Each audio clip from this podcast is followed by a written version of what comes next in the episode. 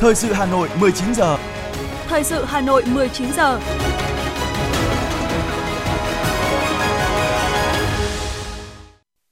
Kính chào quý vị và các bạn. Bây giờ là chương trình thời sự của Đài Phát thanh và Truyền hình Hà Nội, phát trực tiếp trên sóng phát thanh. Tối nay thứ ba ngày mùng 4 tháng 10 năm 2022, chương trình có những nội dung chính sau đây. Phó Bí thư Thành ủy Hà Nội Nguyễn Văn Phong chủ trì buổi tọa đàm nâng cao vị trí, vai trò của tổ chức đảng trong các doanh nghiệp ngoài khu vực nhà nước. GDP của Việt Nam tăng trưởng 7,5%, kinh tế đang phục hồi mạnh mẽ trong các ngành sản xuất chế tạo, bán lẻ và du lịch. Hà Nội đã sẵn sàng cho lễ khai mạc Đại hội Thể dục Thể thao Thủ đô lần thứ 10 năm 2022. Hầm chui Tố Hữu Lê Văn Lương sẽ thông xe vào ngày mai.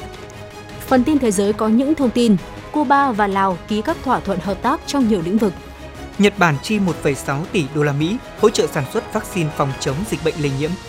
Giải Nobel Y sinh 2022 thuộc về nhà khoa học người Thụy Điển Svante Paabo vì những phát hiện về sự tiến hóa của con người. Sau đây là nội dung chi tiết. Kính thưa quý vị và các bạn, sáng nay, Ban chỉ đạo xây dựng Đảng và các đoàn thể nhân dân trong các doanh nghiệp ngoài khu vực nhà nước thành phố Hà Nội tổ chức hội nghị gặp mặt và biểu dương chủ doanh nghiệp có thành tích xuất sắc trong thực hiện nghị quyết số 09 của Thành ủy Hà Nội và tọa đàm với chủ đề nâng cao vị trí, vai trò của tổ chức Đảng trong các doanh nghiệp ngoài khu vực nhà nước. Phó Bí thư Thành ủy Hà Nội Nguyễn Văn Phong, trưởng ban chỉ đạo thành phố thực hiện nghị quyết số 09 NQTU chủ trì hội nghị Phát biểu tại hội nghị, Phó Bí thư Thành ủy Hà Nội Nguyễn Văn Phong đã biểu dương và đánh giá cao sự nỗ lực cũng như đóng góp của các chủ doanh nghiệp trong triển khai thực hiện hiệu quả nghị quyết số 09 thời gian qua.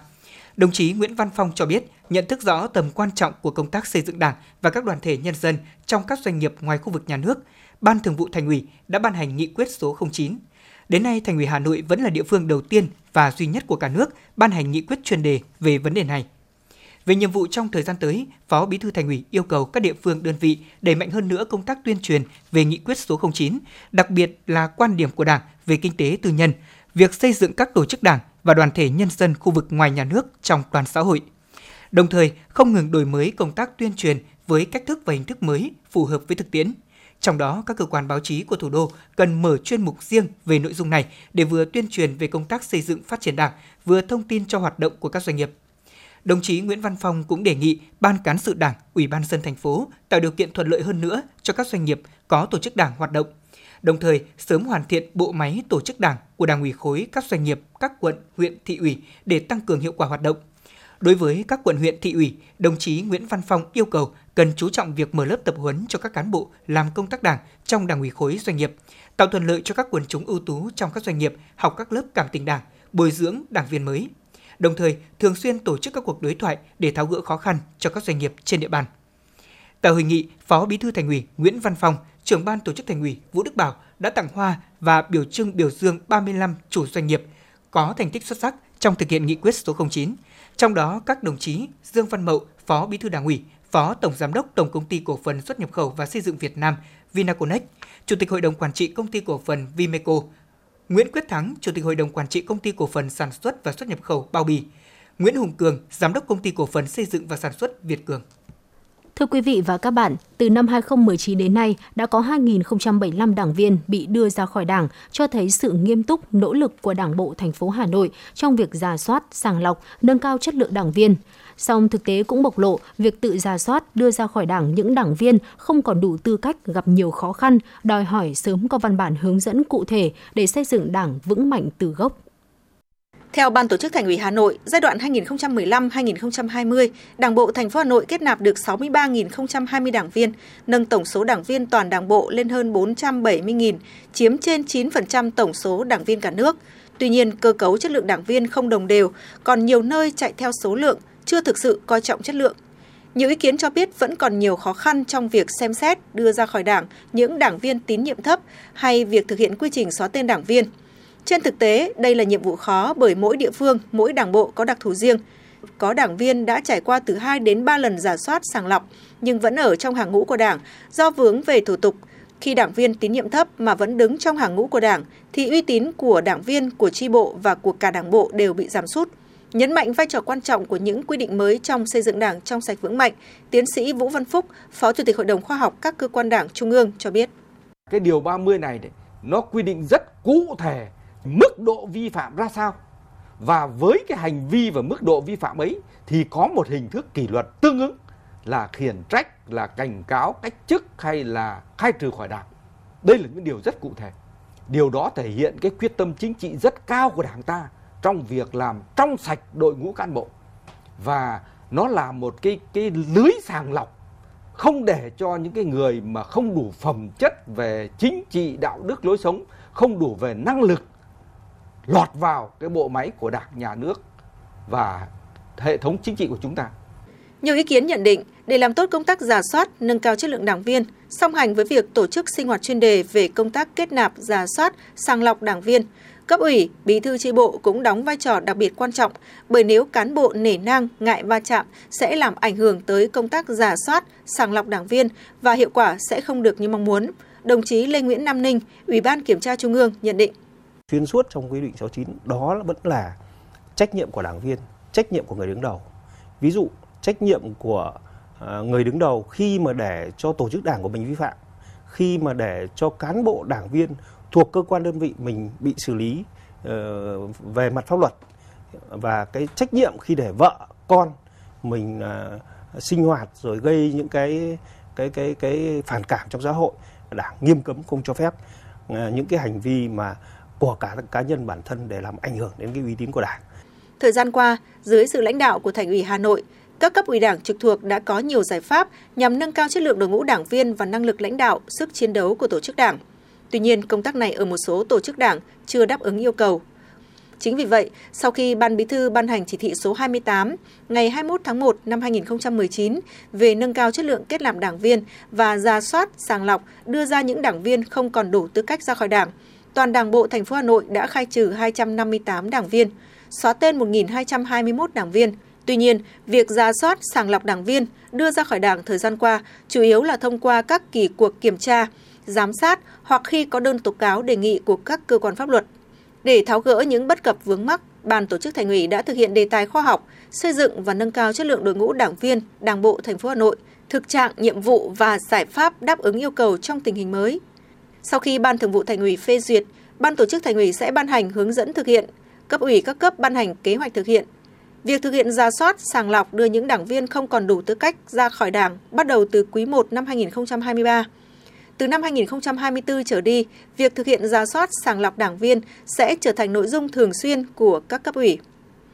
Có thể kỳ vọng, ngay sau khi các đề án quy định về giả soát, sàng lọc, nâng cao chất lượng đảng viên chính thức ban hành, những khó khăn vướng mắc trong công tác quản lý đảng viên tại Đảng bộ thành phố Hà Nội sẽ từng bước được tháo gỡ, từ đó góp phần xây dựng Đảng ngày càng vững mạnh.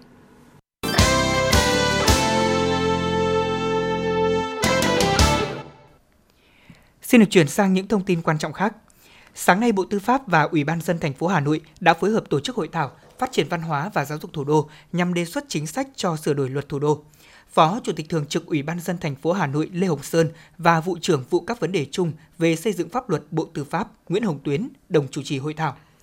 Theo các chuyên gia nhà khoa học, luật thủ đô cần tạo ra khung pháp lý cho việc hoạch định các chính sách đặc thù, đầu tư cho phát triển văn hóa, bảo tồn di sản văn hóa ở một số mặt hoạt động. Trong đó, vấn đề sở hữu về đất đai thuộc di tích cần được cụ thể và rõ ràng. Ngoài ra, hệ thống sông và hồ của Hà Nội là những yếu tố quan trọng tạo nên sức sống đặc thù của thủ đô. Đã đến lúc phải có cơ chế chính sách đặc thù làm sống lại và thức tỉnh các chức năng thế mạnh của các sông. Phó Chủ tịch Thường trực Ủy ban dân thành phố Hà Nội Lê Hồng Sơn cho biết, nhiệm vụ xây dựng luật thủ đô sửa đổi hiện đang được thành phố Hà Nội tích cực chủ động phối hợp cùng với Bộ Tư pháp triển khai thực hiện. Trong các chính sách đề xuất đưa vào luật thủ đô sửa đổi lần này thì chính sách về phát triển văn hóa giáo dục của thủ đô chiếm vai trò hết sức quan trọng. Đánh giá cao các ý kiến và góp ý của các chuyên gia, các nhà khoa học, xác định nhiệm vụ xây dựng thủ đô Hà Nội ngày càng đậm đà bản sắc dân tộc, phát huy giá trị văn hóa truyền thống của Thăng Long Hà Nội xứ đoài, bắt nhịp với quốc tế là nhiệm vụ chung – Vụ trưởng Nguyễn Hồng Tuyến mong muốn các chuyên gia, các nhà khoa học phát huy trách nhiệm của mình vì Hà Nội, trái tim của cả nước, tiếp tục đóng góp ý kiến giúp thủ đô ngày càng phát triển. Hôm nay, Phó Chủ tịch Ủy ban nhân dân thành phố Hà Nội Nguyễn Mạnh Quyền đã tiếp ông Robert Bradley, Phó Chủ tịch cấp cao kênh truyền hình CNN tới trao đổi về triển vọng hợp tác giữa thủ đô và kênh truyền hình Mỹ thời gian tới. Tại buổi tiếp, Phó Chủ tịch cấp cao Robert Bradley cho biết CNN là kênh truyền hình đáng tin cậy với nội dung truyền tải hiệu quả nhằm quảng bá du lịch khi có độ bao phủ vài trăm triệu người xem một tháng trên các nền tảng số nhất trí với ý kiến của Phó Chủ tịch cấp cao CNN, Phó Chủ tịch thành phố Nguyễn Mạnh Quyền cho biết Hà Nội sẽ thống nhất để có hướng triển khai theo đề xuất của CNN. Ông Nguyễn Mạnh Quyền chia sẻ, thời điểm trước đại dịch COVID-19, Hà Nội và CNN đã có thời gian hợp tác rất hiệu quả. Với sự hợp tác giữa CNN và Hà Nội, những chuyên đề giới thiệu du lịch Việt Nam và thủ đô nói riêng đã được bạn bè quốc tế biết đến và quan tâm nhiều hơn. Giai đoạn đại dịch COVID-19 bùng phát, theo Phó Chủ tịch thành phố Nguyễn Mạnh Quyền là thời kỳ hết sức khó khăn với ngành du lịch, nhất là du lịch quốc tế. Kể từ ngày 15 tháng 3, Việt Nam chính thức mở cửa kinh tế trở lại, bắt kịp xu hướng đó, Hà Nội nhanh chóng chuyển sang trạng thái bình thường mới. Lượng khách du lịch trong nước đã gia tăng đáng kể, nhưng lượng khách quốc tế vẫn chưa phục hồi như trước. Phó Chủ tịch thành phố cho rằng Hà Nội và CNN cần có những đánh giá sâu sắc hơn và cần có dự báo xu hướng sau đại dịch COVID-19 để có những thông tin cần thiết phục vụ cho du khách trong tương lai.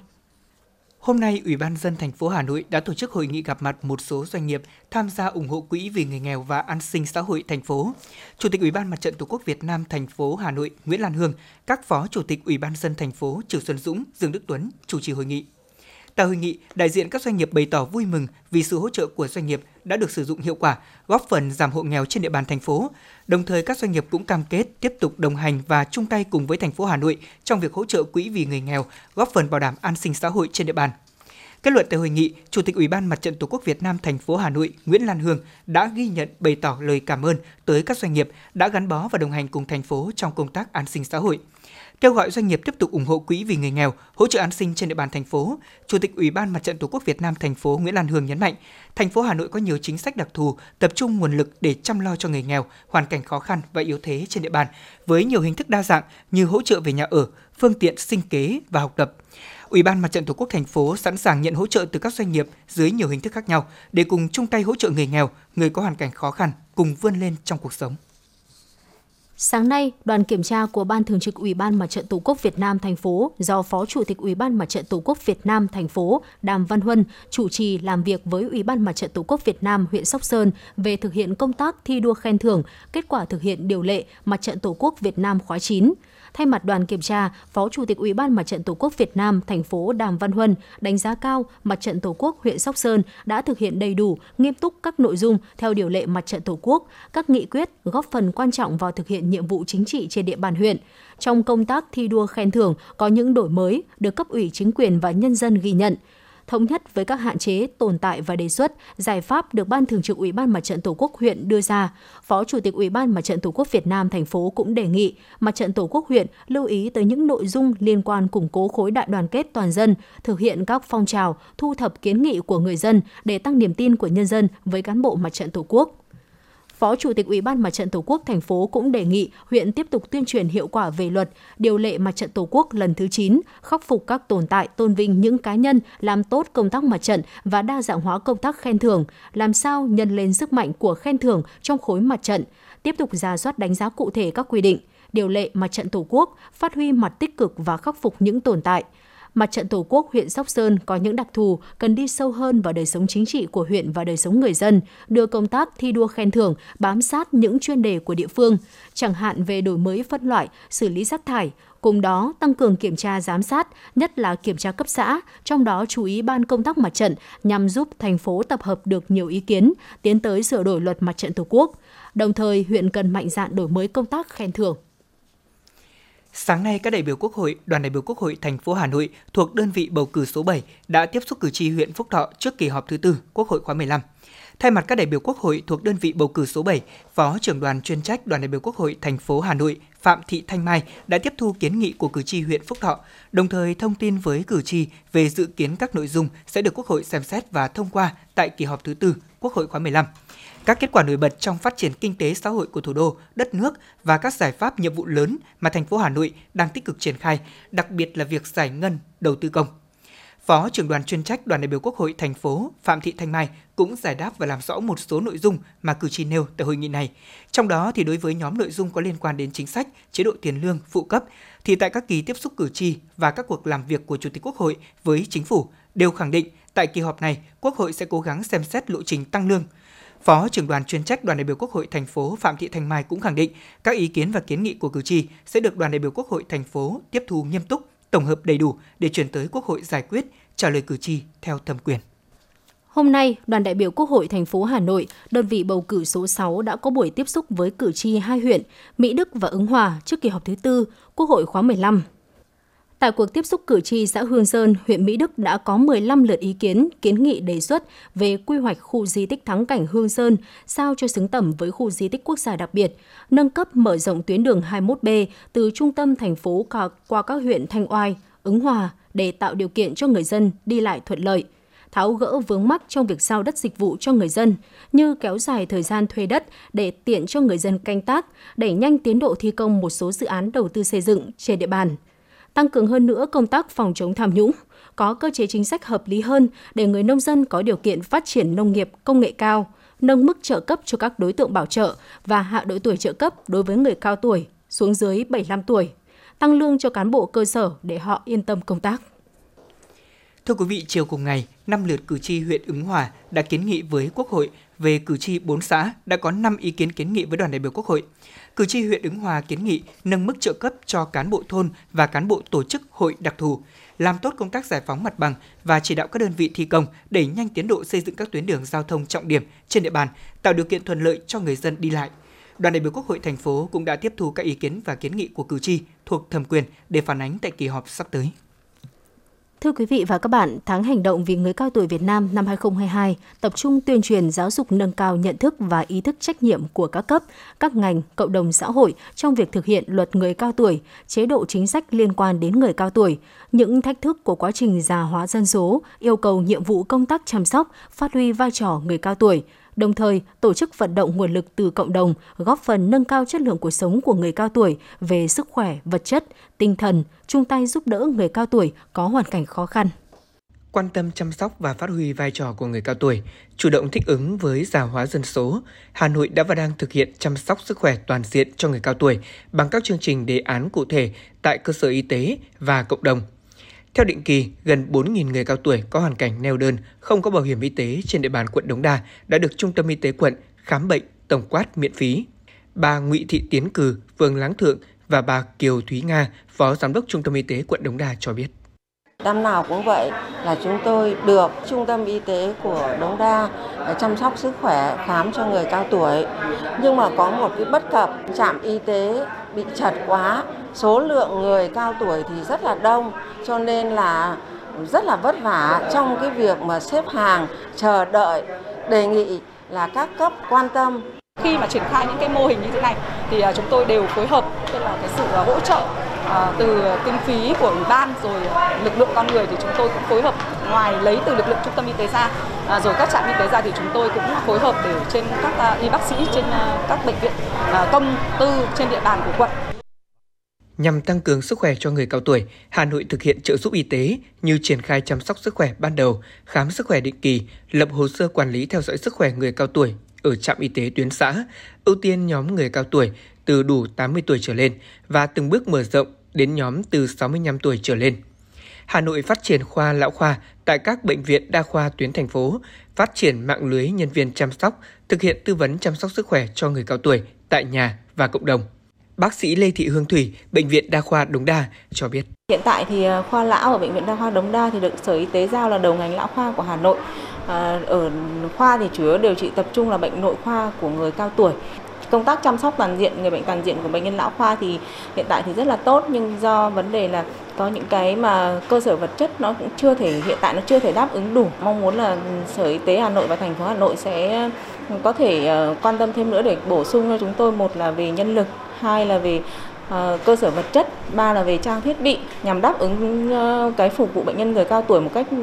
toàn diện nhất và tốt nhất. Người cao tuổi phải đối diện với gánh nặng bệnh tật kép và thường mắc các bệnh mãn tính, trung bình một người có 3 bệnh, huyết áp, tim mạch, đái tháo đường. Do đó cần phải xây dựng chiến lược chăm sóc và điều trị dài hạn cho người cao tuổi. Trong đó, tập trung xây dựng các tuyến y tế, nhất là tuyến y tế cơ sở, tăng cường phổ biến kiến thức để người cao tuổi có thể tự biết cách chăm sóc sức khỏe cá nhân, đồng thời phát triển mạng lưới tình nguyện viên, đội ngũ điều dưỡng viên để giúp đỡ và chăm sóc người cao tuổi kịp thời. Đặc biệt cần đẩy mạnh xây dựng các bệnh viện lão khoa, các khoa lão trong các bệnh viện để có thể chăm sóc chuyên biệt cho người cao tuổi. Ông Tạ Quang Huy, Tri cục trưởng Tri cục Dân số, Kế hoạch hóa gia đình, Hà Nội cho biết. Các quận huyện, đặc biệt là các cơ sở, các xã phường, hoặc là tập trung triển khai à, ba cái nhóm giải pháp theo cái chương trình hành động quốc gia người cao tuổi. Ở trong đó thì đối với ngành y tế thì tập trung cái việc tăng cường cái việc khám sức khỏe và chăm sóc sức khỏe người cao tuổi tại cộng đồng. Giai đoạn 2022-2025, Hà Nội có trên 80% người cao tuổi có thẻ bảo hiểm y tế, khoảng 90% người cao tuổi được chăm sóc sức khỏe ban đầu kịp thời, khám sức khỏe định kỳ, lập hồ sơ theo dõi sức khỏe. 100% người cao tuổi khi ốm đau, dịch bệnh được khám chữa bệnh và được hưởng sự chăm sóc của gia đình và cộng đồng. Giai đoạn 2026-2030 có 100% người cao tuổi có thẻ bảo hiểm y tế, khoảng 90% người cao tuổi được chăm sóc sức khỏe ban đầu kịp thời, khám sức khỏe định kỳ, lập hồ sơ theo dõi sức khỏe. Hà Nội cũng đặt ra mục tiêu giai đoạn 2022-2025 có 100% người cao tuổi không phải sống trong nhà tạm, rột nát. 100% người cao tuổi thuộc diện hộ nghèo, cận nghèo, không có người phụng dưỡng được hưởng các chính sách hỗ trợ, trợ giúp xã hội kịp thời.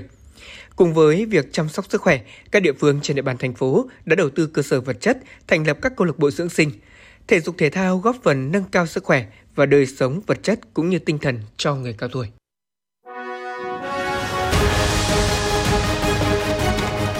Thời sự Hà Nội, nhanh, chính xác, tương tác cao. Thời sự Hà Nội, nhanh, chính xác, tương tác cao.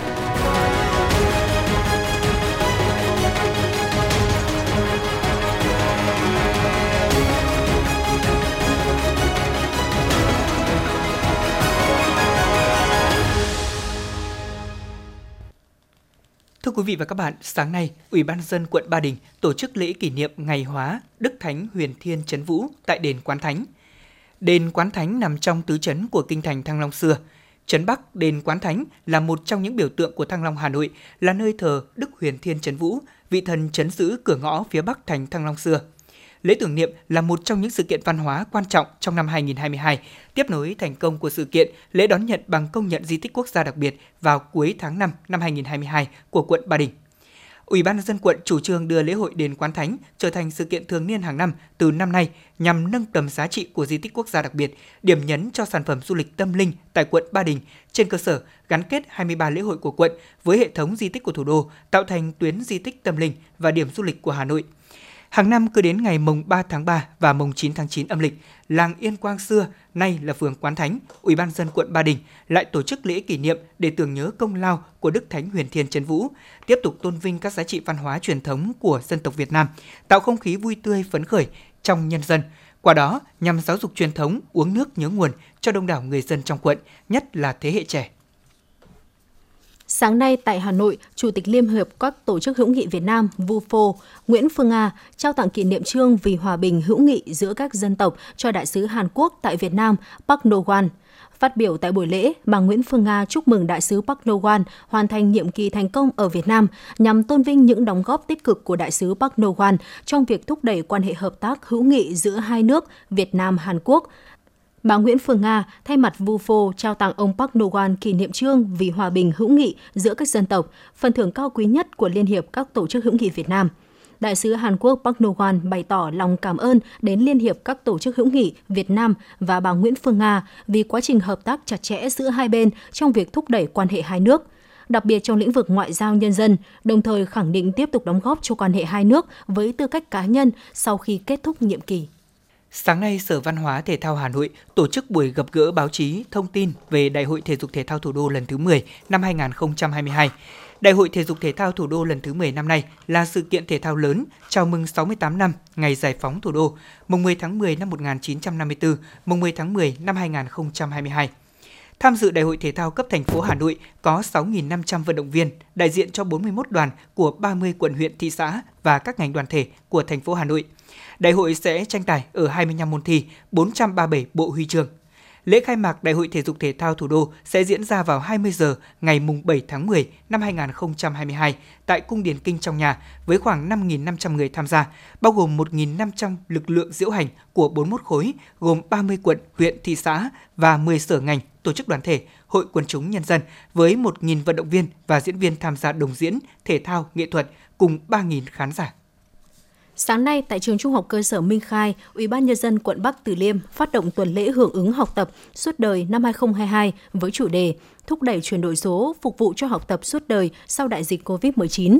Tại lễ phát động, lãnh đạo quận Bắc Từ Liêm đề nghị các cơ quan, tổ chức, tập thể cá nhân với trách nhiệm và bằng những hành động việc làm thiết thực, tập trung đẩy mạnh tuyên truyền, quán triệt quan điểm học tập suốt đời, nâng cao nhận thức về tầm quan trọng của việc chuyển đổi số trong giáo dục, tiếp tục hoàn thiện cơ sở dữ liệu trong giáo dục, hỗ trợ học sinh có hoàn cảnh khó khăn, đảm bảo các điều kiện học tập, nhân rộng các mô hình học tập, tuyên dương điển hình, gia đình học tập, dòng họ học tập, đơn vị học tập. Các nhà trường cần đẩy mạnh chuyển đổi số, ứng dụng công nghệ thông tin trong việc xây dựng, cung cấp nguồn tài nguyên học liệu mở, giảng dạy online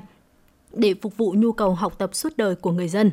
từng bước xây dựng quận Bắc Từ Liêm trở thành một xã hội học tập là tạo cơ hội, điều kiện thuận lợi để người dân ở mọi lứa tuổi, trình độ được học tập thường xuyên, liên tục, nâng cao trình độ dân trí, nâng cao chất lượng cuộc sống, góp phần thúc đẩy phát triển kinh tế xã hội quận. Cán bộ, công chức, viên chức trẻ cần tích cực tham gia đề xuất các sáng kiến ứng dụng khoa học công nghệ tiên tiến, công nghệ số trong đổi mới quy trình, thủ tục hành chính, nâng cao hiệu quả và chất lượng công tác tham mưu, phục vụ trong thực thi công vụ. Đây là nhấn mạnh của các đại biểu tại tọa đàm do Trung ương Đoàn Thanh niên Cộng sản Hồ Chí Minh tổ chức sáng ngày hôm nay tại thủ đô Hà Nội. Tham gia vào quá trình thúc đẩy chuyển đổi số quốc gia với vai trò là tổ chức của những người trẻ, Đoàn Thanh niên Cộng sản Hồ Chí Minh đã phát động và triển khai các phong trào hành động cách mạng, đặc biệt là phong trào tuổi trẻ sáng tạo, khởi dậy tiềm năng của đoàn viên, thanh niên nói chung và cán bộ công chức, viên chức trẻ nói riêng, tham gia đề xuất các sáng kiến ứng dụng khoa học công nghệ tiên tiến, công nghệ số trong đổi mới quy trình, thủ tục hành chính, đổi mới tư duy, phương pháp, lề lối, tác phong làm việc, góp phần nâng cao hiệu lực, hiệu quả thực thi công vụ của cán bộ, công chức, viên chức trẻ. Qua đó khẳng định vai trò của đoàn trong tham gia cải cách hành chính gắn với các mô hình hiệu quả tại nhiều địa phương, đơn vị. Phó Bí thư Thành đoàn Hà Nội Trần Quang Hưng cho biết, trong bối cảnh dịch COVID-19, các hoạt động của thành đoàn đã áp dụng chuyển đổi số từ tổ chức các cuộc họp triển khai chương trình tới huy động nguồn lực trên môi trường số. Ờ, công tác chuyển đổi số được ứng dụng vào trong những cái phong trào hành động cụ thể, à, đặc biệt là trong cái thời gian Covid, chuyển đổi số cũng đã được ứng dụng vào trong quá trình à, đóng góp những cái phần quà cho đồng bào miền Nam. thì các bạn sinh viên và thanh niên Hà Nội cũng đã đóng góp được khoảng 10.000 cái giỏ quà trên cái nền tảng số là VinID trong khoảng độ 3 đến 5 ngày thì chúng tôi cũng đã huy động được trực tuyến. À, thứ hai là hình thức học tập trực tuyến À, cho các bạn là con em của các y bác sĩ ở tuyến đầu với các tình nguyện viên là các bạn sinh viên tại Hà Nội. Nay có 18 trường đại học đã xây dựng những cái câu lạc bộ về chuyển đổi số à, và cũng đã được kết nối thành một cái mạng lưới tên là Hub Network à, thì cũng tham gia rất là tích cực trong cái quá trình là hỗ trợ cho các cái tổ chuyển đổi số cộng đồng ở địa phương. Tại tọa đàm, các đại biểu nhận định trong thực hiện nhiệm vụ ứng dụng công nghệ thông tin gặp khó khăn như về hạ tầng, nguồn nhân lực, công tác đào tạo, bồi dưỡng, số hóa dữ liệu, chuyển đổi số trong văn thư, lưu trữ, thi đua, khen thưởng – Đặc biệt, việc chuyển đổi số phụ thuộc rất lớn vào nhận thức của cán bộ, công chức, viên chức nhằm thay đổi phương thức, thói quen làm việc. Chị Lê Thanh Hằng, Đoàn Thanh niên Viện Huyết học Truyền máu Trung ương cho biết, Viện đã áp dụng công nghệ thông tin vào các hoạt động khám chữa bệnh, các hoạt động hiến máu tiếp nhận, cung cấp máu, điều chế các thành phần máu. Để chuyển đổi số thành công, cần sự chung sức đồng lòng, thống nhất của cả đội ngũ, nhất là nhận thức của người đứng đầu để cho tuổi trẻ hỗ trợ các cái đoàn viên thanh niên tham gia thì tôi nghĩ là cũng giống như công cuộc chuyển đổi số ạ nó sẽ liên quan đến uh, nhận thức tư duy và hành động. Thế thì uh, tôi cũng mong muốn là các cấp bộ đoàn cũng như là các cấp uh, đảng ủy ban lãnh đạo của các đơn vị sẽ quan tâm hơn đến tạo điều kiện cho tuổi trẻ uh, có điều kiện học tập có điều kiện về nâng cao nhận thức tư duy và hành động tạo điều kiện cho họ được thử thử sức những cái trải nghiệm mới bởi vì sao ạ bởi vì đơn giản là chuyển đổi số không phải là uh, một cái nhiệm vụ hoàn toàn mới mà đơn giản chỉ là một cách làm mới thôi mà cách làm mới sự sáng tạo thì chúng tôi mong muốn là được tạo điều kiện nhiều hơn. Diễn đàn là dịp để thanh niên công chức, viên chức tiêu biểu cùng trao đổi, chia sẻ và đề xuất các giải pháp nhằm góp phần tham gia cải cách hành chính nhà nước, ứng dụng chuyển đổi số trong thực thi công vụ, xây dựng chính phủ điện tử hướng tới chính phủ số. Tiếp tục là những thông tin kinh tế tiêu dùng. Thưa quý vị các bạn, Quỹ tiền tệ quốc tế IMF dự báo tăng trưởng GDP của Việt Nam năm nay sẽ là khoảng 7 đến 7,5%, lạm phát trung bình thấp hơn nhiều so với mục tiêu 4%. Kinh tế đang phục hồi mạnh mẽ trong các ngành sản xuất chế tạo, bán lẻ và du lịch. Quỹ tiền tệ quốc tế nhận định chính sách tài khóa của Việt Nam đang hỗ trợ rất tốt cho nền kinh tế. Các biện pháp miễn, giảm, giãn thuế đã được triển khai theo đúng kế hoạch. Quỹ tiền tệ quốc tế khuyến nghị Việt Nam cần phối hợp với các chính sách vĩ mô một cách cẩn trọng để quản lý rủi ro, giảm nhẹ tác động của các lựa chọn đánh đổi về mặt chính sách, tiếp tục tiến hành cải cách để đảm bảo tăng trưởng bền vững, phát triển doanh nghiệp và tăng cường đầu tư vào vốn và con người. Tiếp tục là một số thông tin thị trường tiêu dùng ngày hôm nay. Theo Bộ Công Thương, thời gian vừa qua, do doanh nghiệp kinh doanh xăng dầu giảm mức chiết khấu trong hệ thống phân phối, giá xăng dầu trong nước không phản ánh đúng chi phí kinh doanh xăng dầu, ảnh hưởng đến hiệu quả kinh doanh của doanh nghiệp, nhất là ở khâu bán lẻ, nên có hiện tượng nhiều doanh nghiệp thu hẹp hoạt động kinh doanh, bán hàng cầm chừng và thiếu nguồn cung cục bộ tại một số cửa hàng xăng dầu bán lẻ. Để giảm chi phí, bình ổn giá xăng dầu, Bộ Công Thương đã kiến nghị Bộ Tài chính báo cáo Chính phủ, Ủy ban Thường vụ Quốc hội, Quốc hội xem xét điều chỉnh giảm thuế bảo vệ môi trường hai lần, thuế nhập khẩu đối với mặt hàng xăng dầu và đang xem xét giảm thuế tiêu thụ đặc biệt, thuế VAT. Giá dịch vụ đăng kiểm xe ô tô các loại được điều chỉnh tăng 10.000 đồng một xe, áp dụng kể từ ngày 8 tháng 10. Đây là nội dung có tại thông tư 55 của Bộ Tài chính ban hành mới đây. Theo đó thì xe ô tô tải có hàng chuyên chở trên 20 tấn và các loại xe chuyên dùng, giá đăng kiểm tăng từ 560.000 đồng một xe lên thành 570.000 đồng một xe. Các xe ô tô chở người trên 40 ghế và xe buýt có giá đăng kiểm từ 350.000 đồng lên 360.000 đồng một xe.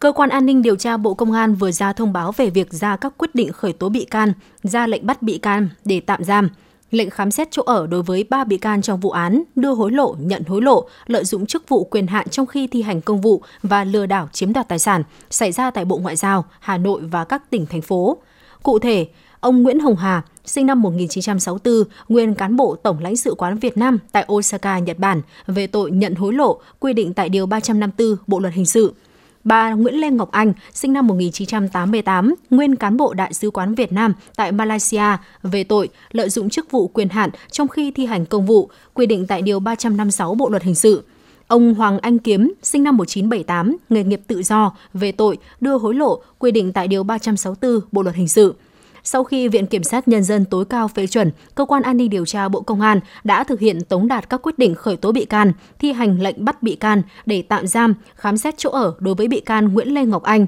Nguyễn Hồng Hà và Hoàng Anh Kiếm. Hiện Cơ quan An ninh điều tra Bộ Công an đang tiếp tục điều tra mở rộng vụ án để xử lý nghiêm theo quy định của pháp luật.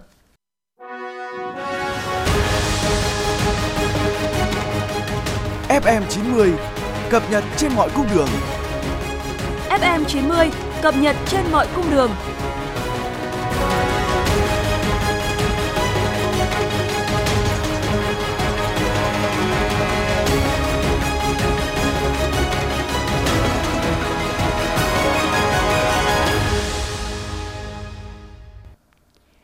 Thưa quý vị và các bạn, ngày mùng 4 tháng 10 hàng năm là ngày toàn dân phòng cháy chữa cháy để nhắc nhở cho toàn dân biết được trách nhiệm to lớn của mình đối với công tác phòng cháy chữa cháy, đảm bảo nghiêm túc thực hiện, hạn chế tai nạn cháy nổ, giữ vững an ninh chính trị và trật tự an toàn xã hội. Phòng cháy chữa cháy là trách nhiệm chung của toàn xã hội, bởi an toàn phòng cháy chữa cháy có liên quan mật thiết đến tính mạng và tài sản của tất cả mọi người. Vì thế, cùng với lực lượng cảnh sát phòng cháy chữa cháy và cứu nạn cứu hộ, mỗi một người dân, mỗi chính quyền địa phương, mỗi cơ quan đoàn thể cần tích cực tham gia phong trào toàn dân phòng cháy chữa cháy và coi đó là một trong những nhiệm vụ quan trọng – có như vậy, công tác đảm bảo an toàn phòng cháy chữa cháy mới có thể đạt được hiệu quả, tai nạn cháy nổ mới từng bước được đẩy lùi. Và vào sáng ngày hôm nay, Mặt trận Tổ quốc quận Ba Đình đã tổ chức tuyên truyền pháp luật về công tác phòng cháy chữa cháy và trao tặng bình chữa cháy cho các hộ gia đình có hoàn cảnh khó khăn. Cùng với việc nghe phổ biến quy định pháp luật về phòng cháy chữa cháy và hướng dẫn thực hành cách sử dụng bình chữa cháy, đại diện 250 hộ gia đình có hoàn cảnh khó khăn và người dân thuê trọ trên địa bàn phường Phúc Xá cũng đã được Ủy ban Mặt trận Tổ quốc quận Ba Đình trao tặng bình chữa cháy. Đồng thời, mặt trận của quận cũng đã đến công an các phường trao 100 bình chữa cháy để tăng cường thiết bị về phòng cháy chữa cháy theo phương châm 4 tại chỗ cho các điểm chữa cháy công cộng. Bằng những việc làm thiết thực và hiệu quả, mặt trận của quận Ba Đình đã góp phần nâng cao nhận thức và trách nhiệm của người dân đối với công tác phòng cháy và chữa cháy ngay từ mỗi gia đình cho đến địa bàn dân cư, nghiêm túc chấp hành các quy định pháp luật để hạn chế tới mức thấp nhất nguy cơ xảy ra tai nạn cháy nổ, giữ vững an ninh chính trị và trật tự an toàn xã hội trên địa bàn.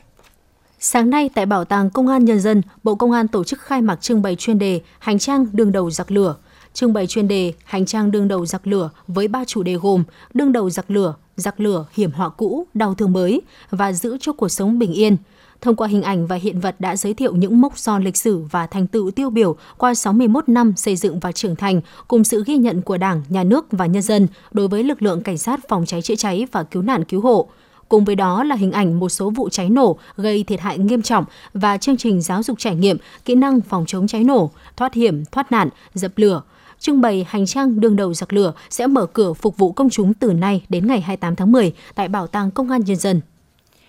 Thưa quý vị và các bạn, từ khi Nghị định số 136 có hiệu lực thì việc xây dựng lực lượng phòng cháy chữa cháy tại cơ sở đã được các cấp chính quyền địa phương hết sức quan tâm.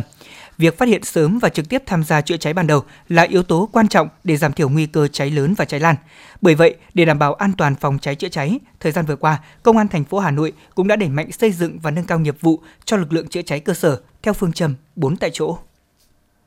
Đối với xã Cam Thượng, huyện Ba Vì, thực hiện Nghị định 136, Ủy ban Nhân dân xã Cam Thượng cũng đã kiện toàn và thành lập lực lượng phòng cháy chữa cháy cơ sở tại các thôn xóm và các đơn vị doanh nghiệp đóng trên địa bàn xã. Ngoài hoạt động tuyên truyền thì lực lượng chữa cháy cơ sở cũng được trang bị thiết bị phòng cháy chữa cháy và được đội cảnh sát phòng cháy chữa cháy và cứu nạn cứu hộ công an huyện Ba Vì tập huấn nâng cao nghiệp vụ phòng cháy chữa cháy để chủ động ứng phó khi có tình huống cháy xảy ra, hỗ trợ đắc lực cho lực lượng chữa cháy chuyên nghiệp. Ông Hoàng Trung Kiên, Phó Chủ tịch Ủy ban nhân dân xã Cam Thượng, huyện Ba Vì chia sẻ. Với sự ờ, chỉ đạo của thường trực đảng ủy, hội đồng nhân dân, ủy ban nhân dân thì đã tích cực ờ, tham mưu và đặc biệt là cái đội ờ, phòng cháy chữa cháy của cơ sở đã tham mưu cho đảng ủy đặc biệt là ủy ban nhân dân ban hành các văn bản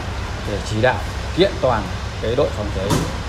của cơ sở trung tâm cũng như là đội biên phòng của À, các thôn để đảm bảo làm tốt công tác à, phòng cháy chữa cháy khi cháy cháy ở các cơ sở. Hiện nay, với 212 thôn tại 31 xã, thị trấn, thì Công an huyện Ba Vì cũng đã tham mưu cho chính quyền xây dựng và thành lập được 344 đội phòng cháy chữa cháy cơ sở. Với lực lượng này cũng được đội phòng cháy chữa cháy và cứu hộ cứu nạn Công an huyện Ba Vì thường xuyên tập huấn, nâng cao nghiệp vụ chữa cháy để hỗ trợ lực lượng chữa cháy chuyên nghiệp khi có đám cháy phát sinh trên địa bàn. Trung tá Phan Anh Tuấn, đội trưởng đội cảnh sát phòng cháy chữa cháy và cứu nạn cứu hộ, công an huyện Ba Vì cho hay. Để cái lực lượng này phát huy có hiệu quả, thứ nhất là phải kiện toàn cái lực lượng này đủ về con người và số lượng theo quy định tại nghị định 136 của chính phủ. Cái thứ hai nữa là gì khi đã kiện toàn được con người thì chúng ta phải tổ chức tuyên truyền huấn luyện cho cái lực lượng này để có cái kiến thức về cái công tác phòng cháy chữa cháy cũng như là xử lý cháy nổ. Thì kết quả thì trong 6 tháng đầu năm thì chúng tôi đã uh, tuyên truyền cho toàn bộ các lực lượng về phòng cháy chữa cháy ở trên lực lượng cơ sở ở trên địa bàn huyện. Từ khi được bàn giao quản lý công tác phòng cháy chữa cháy đối với loại hình nhà ở kết hợp kinh doanh theo phụ lục 4, Ủy ban nhân dân các xã, phường, thị trấn tại các quận huyện của Hà Nội cũng đã kiện toàn và thành lập đội phòng cháy chữa cháy cơ sở với trang bị chữa cháy gọn nhẹ, thuận tiện tiếp cận đám cháy tại các ngõ nhỏ mà xe chữa cháy chuyên dụng khó tiếp cận địa bàn để kịp thời xử lý đám cháy. Ông Trần Phan Mỹ, Phó Chủ tịch Ủy ban Nhân dân phường Thượng Đình, quận Thanh Xuân cho hay. Đối với cả cái việc kiện toàn à, lực lượng phòng cháy cháy tại chỗ thì đối với cả phường chúng tôi là có 26 tổ dân phố thì chúng tôi cũng đã kiện toàn 26 tổ phòng cháy cháy cơ sở. Thì trong đó là mỗi tổ có 10 người. Thì ở đây là với cái phương châm 4 tại chỗ thì chúng tôi cũng thể hiện là đối với cả cái lực lượng tại chỗ là chúng ta xử lý kịp thời các cái sự cố mà mới phát sinh thì ở đây thì cái trang thiết bị để cung cấp cho lực lượng tại chỗ thì phường đã được quận quan tâm, đã cung cấp cho các cái tổ ờ, phòng cháy cháy dân phòng các trang thiết bị cần thiết để ngay từ ban đầu mà khi mà phát sinh cháy nổ là đều xử lý ngay.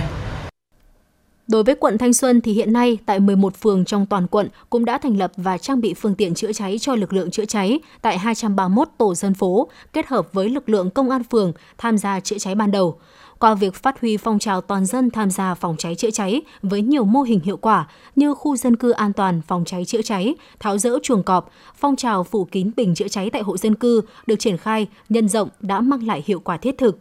Trước những diễn biến phức tạp của tình hình cháy nổ trên địa bàn thành phố Hà Nội thời gian qua, việc kiện toàn, nâng cao nghiệp vụ chữa cháy cho lực lượng chữa cháy cơ sở đang là nhiệm vụ hàng đầu để hạn chế tình trạng cháy nổ xảy ra theo phương châm 4 tại chỗ và qua việc xây dựng lực lượng chữa cháy cơ sở cũng đã góp phần nêu cao vai trò, trách nhiệm của chính quyền địa phương, phát huy tinh thần cảnh giác của nhân dân đối với giặc lửa.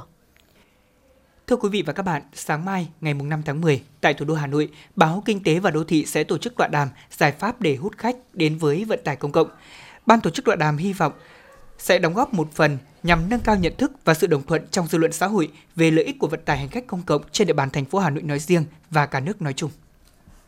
Thưa quý vị, trong bối cảnh áp lực giao thông gia tăng từng ngày hiện nay, các hầm chui đã phát huy tác dụng tích cực, giảm thiểu ùn tắc giao thông, được nhân dân thủ đô cũng như các chuyên gia đánh giá rất cao. Trong khi các tuyến vành đai quan trọng như 1, 2, 2,5, 3,5, 4 còn chưa được đầu tư hoàn thiện, vành đai 3 trở thành tuyến đường chịu áp lực lớn nhất của Hà Nội, vừa đảm nhiệm vai trò trục chính xuyên tâm, vừa là tuyến đường đối ngoại thuận tiện các tuyến kết nối với vành đai 3 như quốc lộ 6 Nguyễn Trãi, đại lộ Thăng Long Trần Duy Hưng, Tố Hữu Lê Văn Lương cũng thường xuyên lâm vào cảnh ùn tắc giao thông trầm trọng. Để mở hướng tránh xung đột cho các dòng lưu thông trên vành đai 3 và tuyến nối, hầm Chu Trung Hòa, Thanh Xuân đã được xây dựng, đưa vào sử dụng nhiều năm qua, phát huy hiệu quả rất lớn. Đến nay, sau 2 năm thi công, hầm chui Lê Văn Lương chuẩn bị được đưa vào khai thác, dự kiến sẽ thông xe vào ngày mai, mùng 5 tháng 10.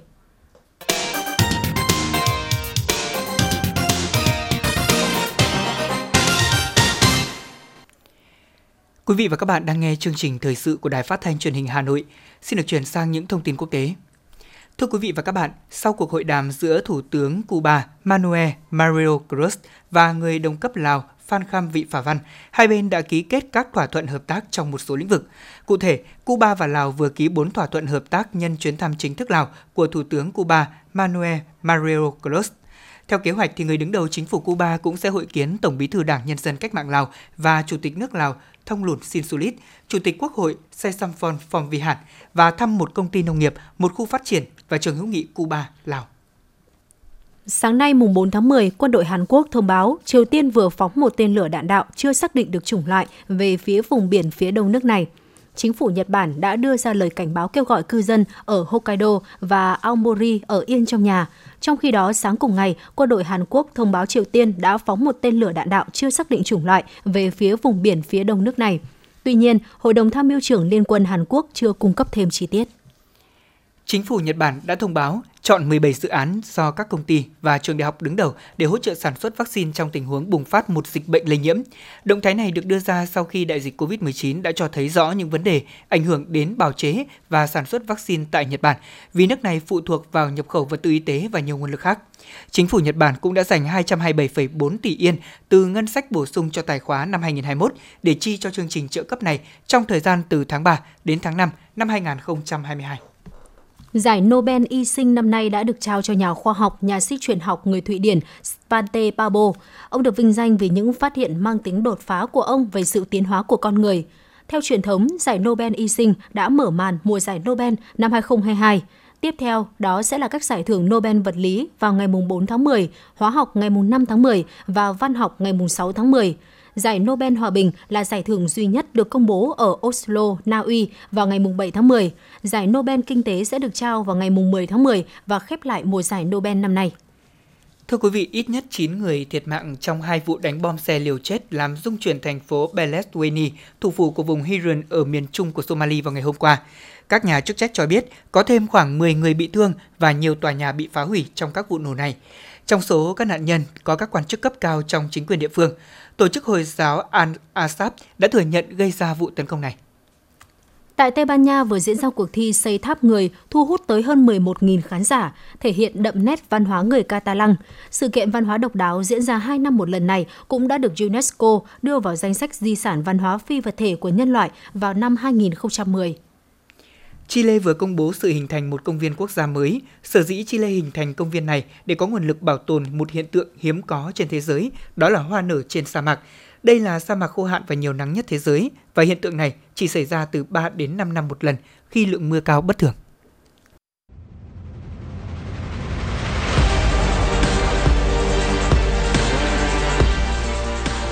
Bản tin thể thao Bản tin thể thao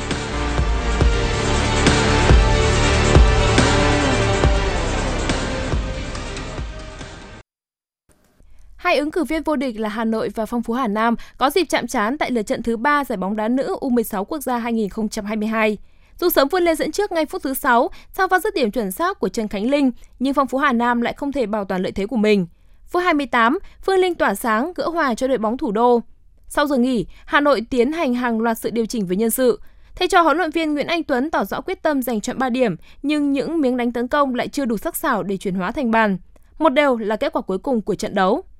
Cùng diễn ra tại lượt trận này, Sơn La vấp phải thử thách mang tên Thành phố Hồ Chí Minh. Dù thi đấu kiên cường và gây ra không ít khó khăn cho đối thủ, nhưng đáng tiếc thầy trò huấn luyện viên Lường Văn Chuyên lại phải nhận thất bại chung cuộc. Đậu Nguyễn Quỳnh Anh ghi bàn thắng duy nhất ở trận đấu phút 15, qua đó mang về chiến thắng tối thiểu 1-0 cho câu lạc bộ Thành phố Hồ Chí Minh.